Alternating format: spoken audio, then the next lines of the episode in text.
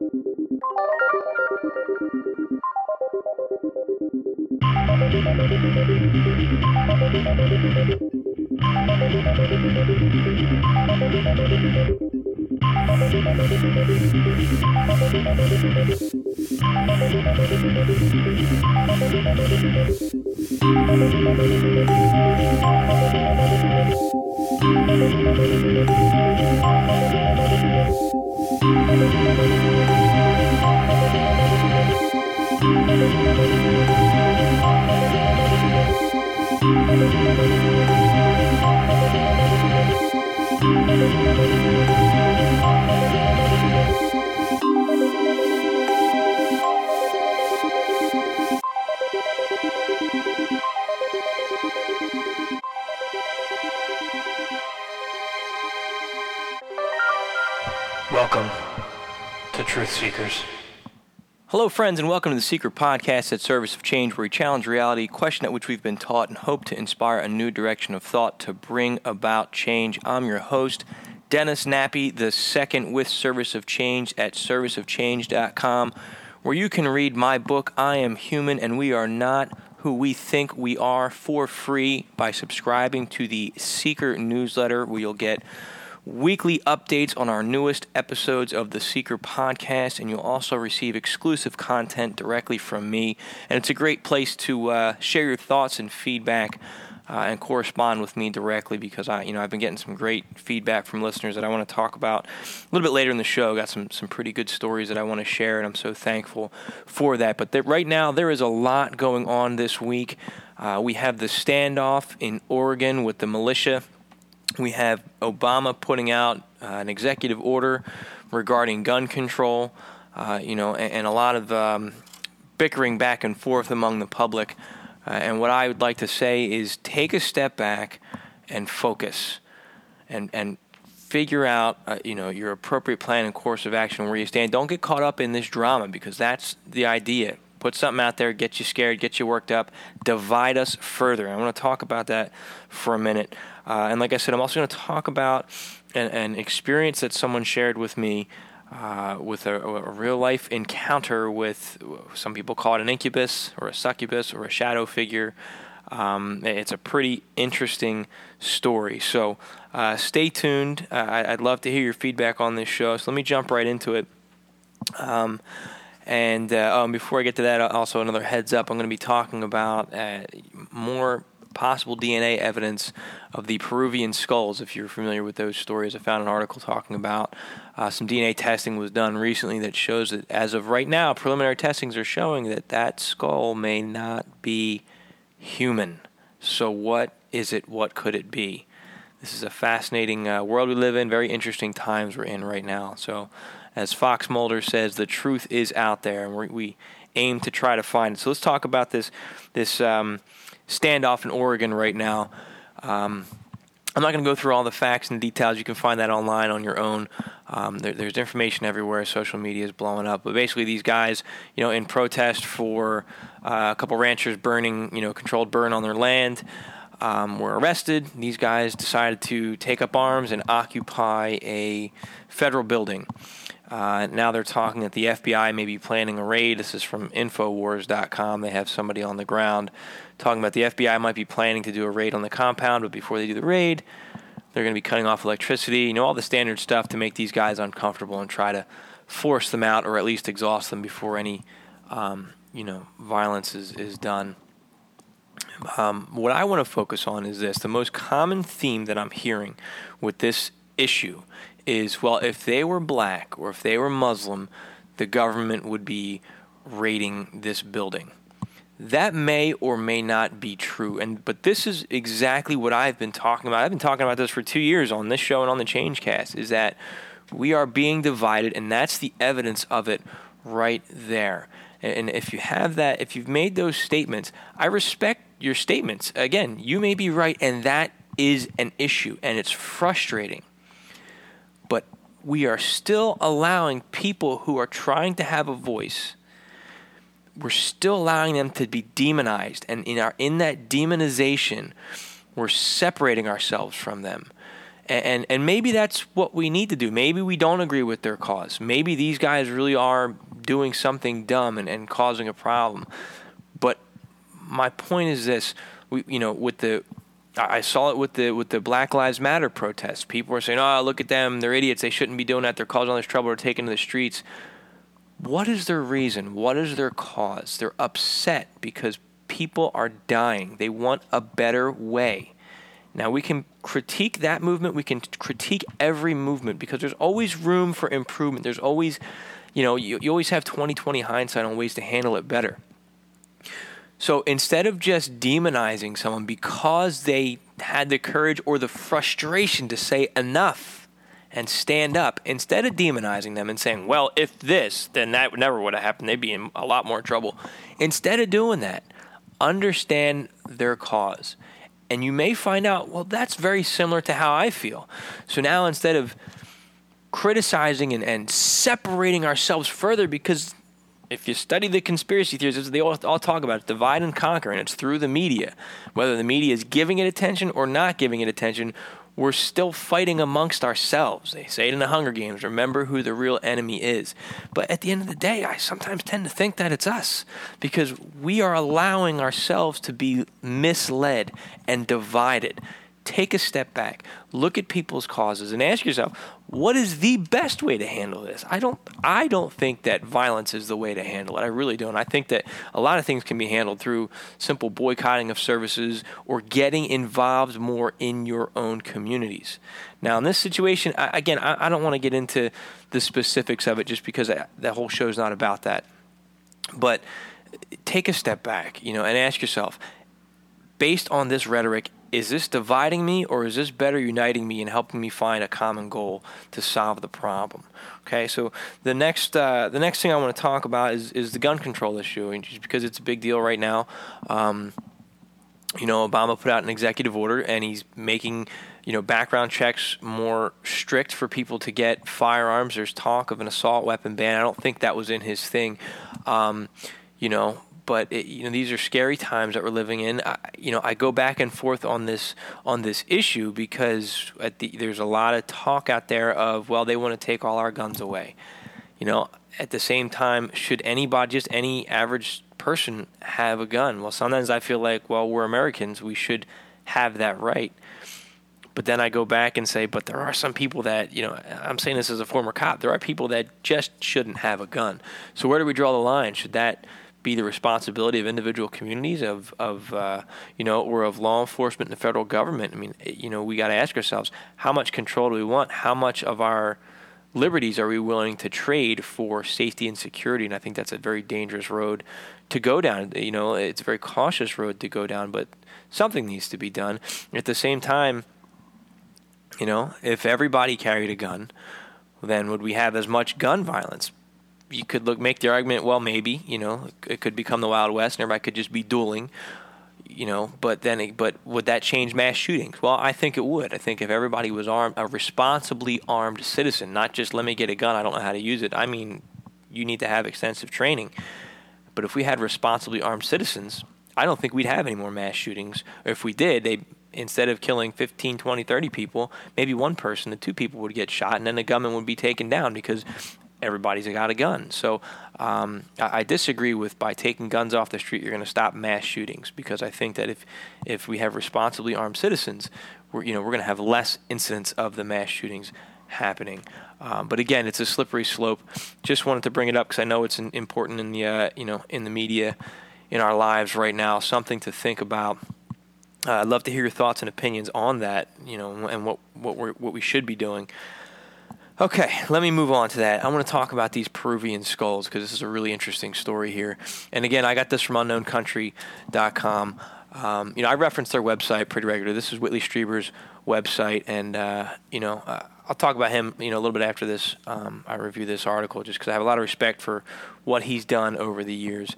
Uh, but this article is called DNA Tests on Ancient Peruvian Skulls Suggest They Are Not Human. I'll have links to this on the uh, serviceofchange.com show notes for this Seeker podcast episode. But It's, it's uh, dated Sunday, January 3rd, 2016. Recent DNA testing has been conducted on a set of ancient elongated Peruvian skulls that have baffled researchers for decades due to their unusual shape and size.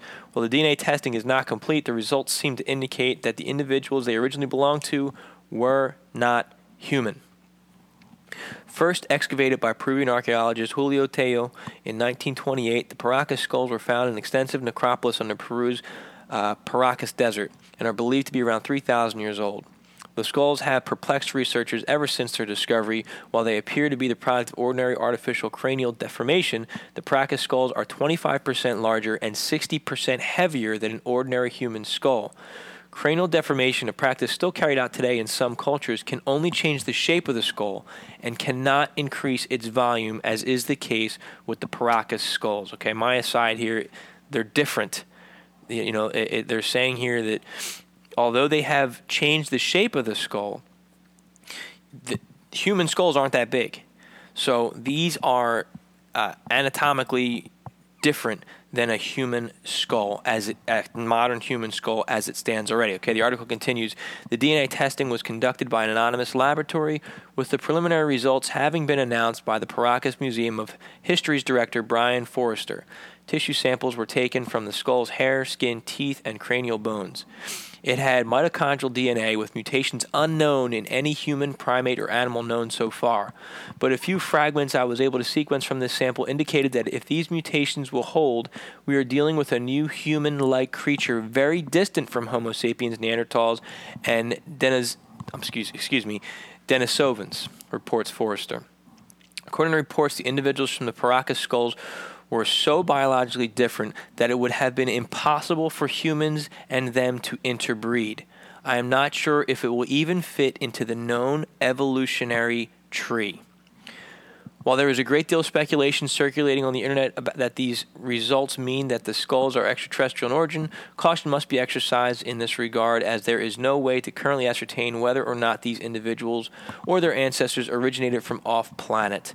The, these results simply mean their DNA does not match one from known humans and may be a genetic offshoot that existed in parallel with modern humans. These results are also preliminary, and Foerster hopes to raise the funds to have a full genome of these skulls sequenced in the future. Again, this is from unknowncountry.com. You can get the link to it at serviceofchange.com in the show notes for this podcast. But this article eh, says so much in such a short amount of space. Uh, one thing I want to add, you know, I, I've come across some information that some of these skulls uh, are different from the human skulls in that they have less plates. And I, I, forget, I think the human skull has three plates in it. I could be wrong, might be four. I'm pretty, no, it's three, left, right, and the back. And I think this these skulls or another set of skulls that they found only has two plates in it. So there are structural differences in the in the the makeup of these skulls besides just the DNA. Uh, and I want to draw our attention also how they're saying this may not even fit into our current evolutionary tree. This is a new species. Now, I know a lot of us out there want to jump and say they're aliens. They're definitely aliens. But we don't have any proof that they come from another planet. And we need to be cautious with that as truth seekers. We need to think about this for a minute. The Earth is 4.5 billion years old. And I've said this since, and I, I was a huge fan of the show, Ancient Aliens, and I still am. I, I respect it a lot because it got people talking about it. But when something becomes so mainstream like that, as a, as a former counterintelligence agent, my first thought is they want me to look here. Where don't they want me to look? So everybody's saying aliens, aliens, aliens, aliens, aliens that came from the sky. So, you know, let's take a step back and say, where else can I look? That because they want me to look to the right, well, I'm immediately going to look to the left. What if there's an ancient society that was here? That's that's Earth based ancient society. Now, there's a lot of evidence to suggest that. Maybe these are remnants of that. I'm currently reading Graham Hancock's book, Magicians of the Gods. Wow, uh, is all I can say. You know, the beginning of the book, he makes the argument that a large cataclysm pretty much destroyed the earth 12,800 years ago. And he does an excellent job of breaking down the science and the argument, presenting both sides of it, but ultimately, in my opinion, saying, hey, this happened. And now, where I'm at in the book, he's starting to show the evidence that, hey, there was not just human life, but a, a pretty sophisticated culture. And I'm, I'm very early into that part, but that's where it seems like he's going with that. And I've read other, you know, heard him talk about other things and stuff. I, I think that's where he's going with it, and that's that's my opinion is that there was an advanced human culture here on Earth. What does that say to us? This may be evidence of that. That changes everything we know about who we are, and it changes, in my opinion, about where we may be going. And we need to understand that as well. It's very, very important. Uh, you know, and he, I just read, and I'll do a whole show on this. I'm not going to get into it now, but fascinating stuff. Pick it up, Magicians of the Gods. It's it's well worth your time. And I'm not even halfway through the book yet, but I'm just fascinated by everything that Graham Hancock is saying and the work that he does. So I'm uh, running out of time here. I might go over a little bit, but I want to move on past this story and talk a little bit about. Um, an encounter that, first of all, thank you to my readers and listeners. Uh, I've gotten some some really nice emails this week from people that have read "I Am Human" and We're Not Who We Think We Are uh, to people that just listen to the show, or even people on the uh, the social media feeds through Goodreads, through Facebook. Uh, you know, thank you. I, I, love having dialogue. I love, you know, uh, getting your feedback on things. It, you know, it, it's what keeps me going and doing this show uh, and writing my articles and my books. Um, because it really we're in this together, and I'm, I'm happy to have one small voice among many, and, and just means a lot to be acknowledged and, and respected by those of you out there who've taken the time to reach out. So thank you so much for um, you know for your interest and for sharing your thoughts on some of these things with me. So a, a reader slash listener reached out to me uh, yesterday actually. Uh, about a, a, story, and you know, I'm going to change the identity of this person, obviously, and, and, the gender or whatever could be male, could be female. I'm going to refer to her as female. Um, but she had an experience with what she referred to as an incubus. now, um, you know, this really catches my attention because part of my research and part of my books talk about these figures that come in the night that stand over us that you know that I suggest among other people suggest that they're feeding off of our negative emotional output. Um, so she said that she woke up and there was this small creature. She was in that in between state. I don't want to say she was wide awake but she was conscious you know, in between asleep and awake. So she's aware that, you know, what's going on. She's aware that she's in her bed. And she felt this creature, she said it almost looked like a tiny little horse, was on her chest trying to get at her. She said she it, it, she felt that it wasn't able to do what it wanted to do. She said so she she fought, she fought, she fought, got it off of her. And she said, you know, she was able to look around the room still in this dream-like state, you know, and, and I talk about the works of Monroe uh, with the out of body states. Uh, you know, I suspect that's where she was. She was separating from her body in this other state of consciousness. And she looked over and she saw what she described was, uh, she said it definitely felt female. It had orange skin and it was like a little troll like creature. She said, and the troll had uh, a rope or a leash attached to this other creature that had just been on top of her trying to take something from her. Uh, and, you know, she got the impression that, that this, this woman had defeated this creature from whatever it was trying to do. It almost sounds like something out of uh, a couple of the Stephen King books that I've read. Um, you know, one of them being uh, Insomnia, that talks all about auras and energy and sucking the energy out of people. Um, but you know, I've heard countless experiences. I've had similar experiences. I've never had one creature controlling another with a leash, but that to me really I think is interesting.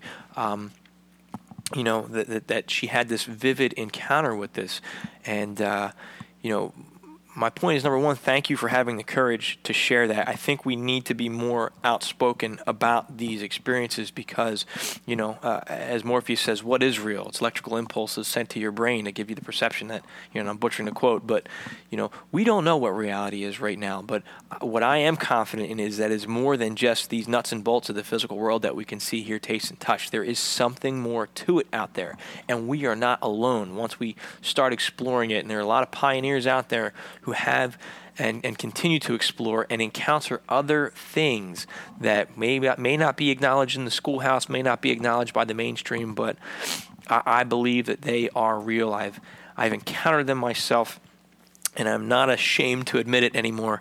Um, So please, uh, I'd love to hear your stories, and, this is where I, like to, do, you know, do the tie back to uh, to Whitley Strieber when he wrote his book Communion. You know, he um, he received thousands and thousands of letters of people saying, "Yes, I have experienced this, and it, it, became known as the alien abduction phenomenon. What I love about Strieber is that he still says, "I don't know that they're alien."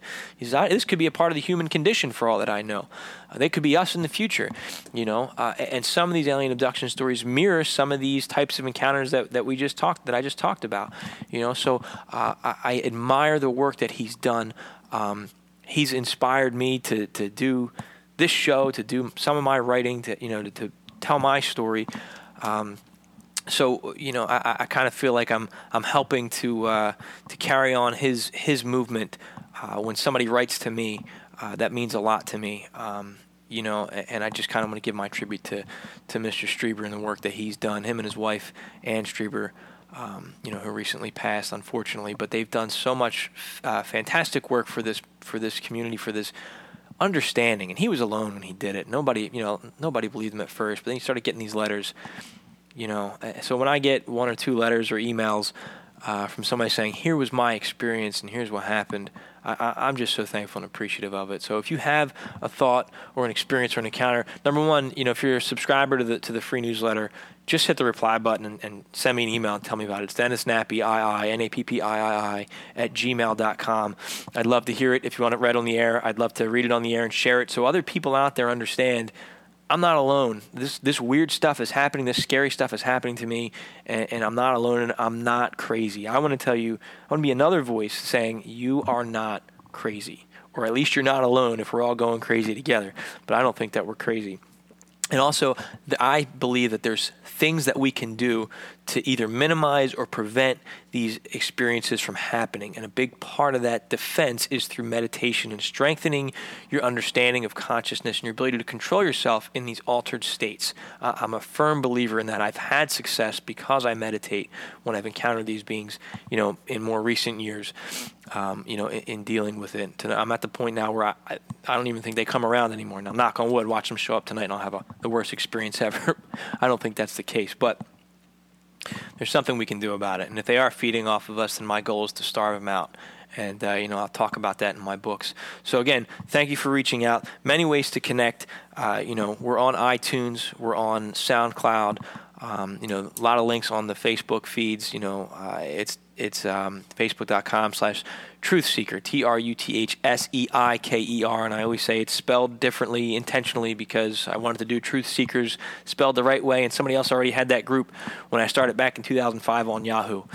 So i just spelled it differently because I, I, like the name and i think it's kind of unique. So uh, but again find us on soundcloud find me on uh, on itunes servicetochange.com slash i am human. You can read the book i am human we're not who we think we are for free. Highly recommend it. I've been getting great feedback. A lot of people like I said, the most common thing is, oh my gosh, I've had those thoughts, I've had those experiences. I know I'm on the right track. I'm really excited about the work I'm doing for Food for the Archons, the next book. The, the pieces are just falling into place for me as I'm writing this book. It's pretty much writing itself, so I can't wait to release that. And and uh, you know, for my subscribers, uh, you know, eh, hopefully soon I'll have some uh, you know some early previews coming to you for you to review and comment on. That would mean the world to me. So, okay, I think I've talked enough today uh, you know, and, and, going on, giving enough plugs and stuff. But please uh, check me out and let me know your thoughts, and look for uh, a, a, you know listener, reader, subscriber feedback link on the servicetochange.com. I'll try to put that up hopefully before this show even airs, so you can just go to servicetochange.com, click on it, and just in the comment box say whatever you want and I'll be happy to read it on the air. Or if you want it off air, I'll have an, an, option for that too, so we can just communicate that way. All right, that's all the time I have. Again, I'm Dennis Nappi the second. This is the Seeker Podcast with Service of Change at serviceofchange.com, where small changes among the masses can have a massive impact around the world. I encourage you to be that change. Never stop questioning and keep an open mind. Thank you.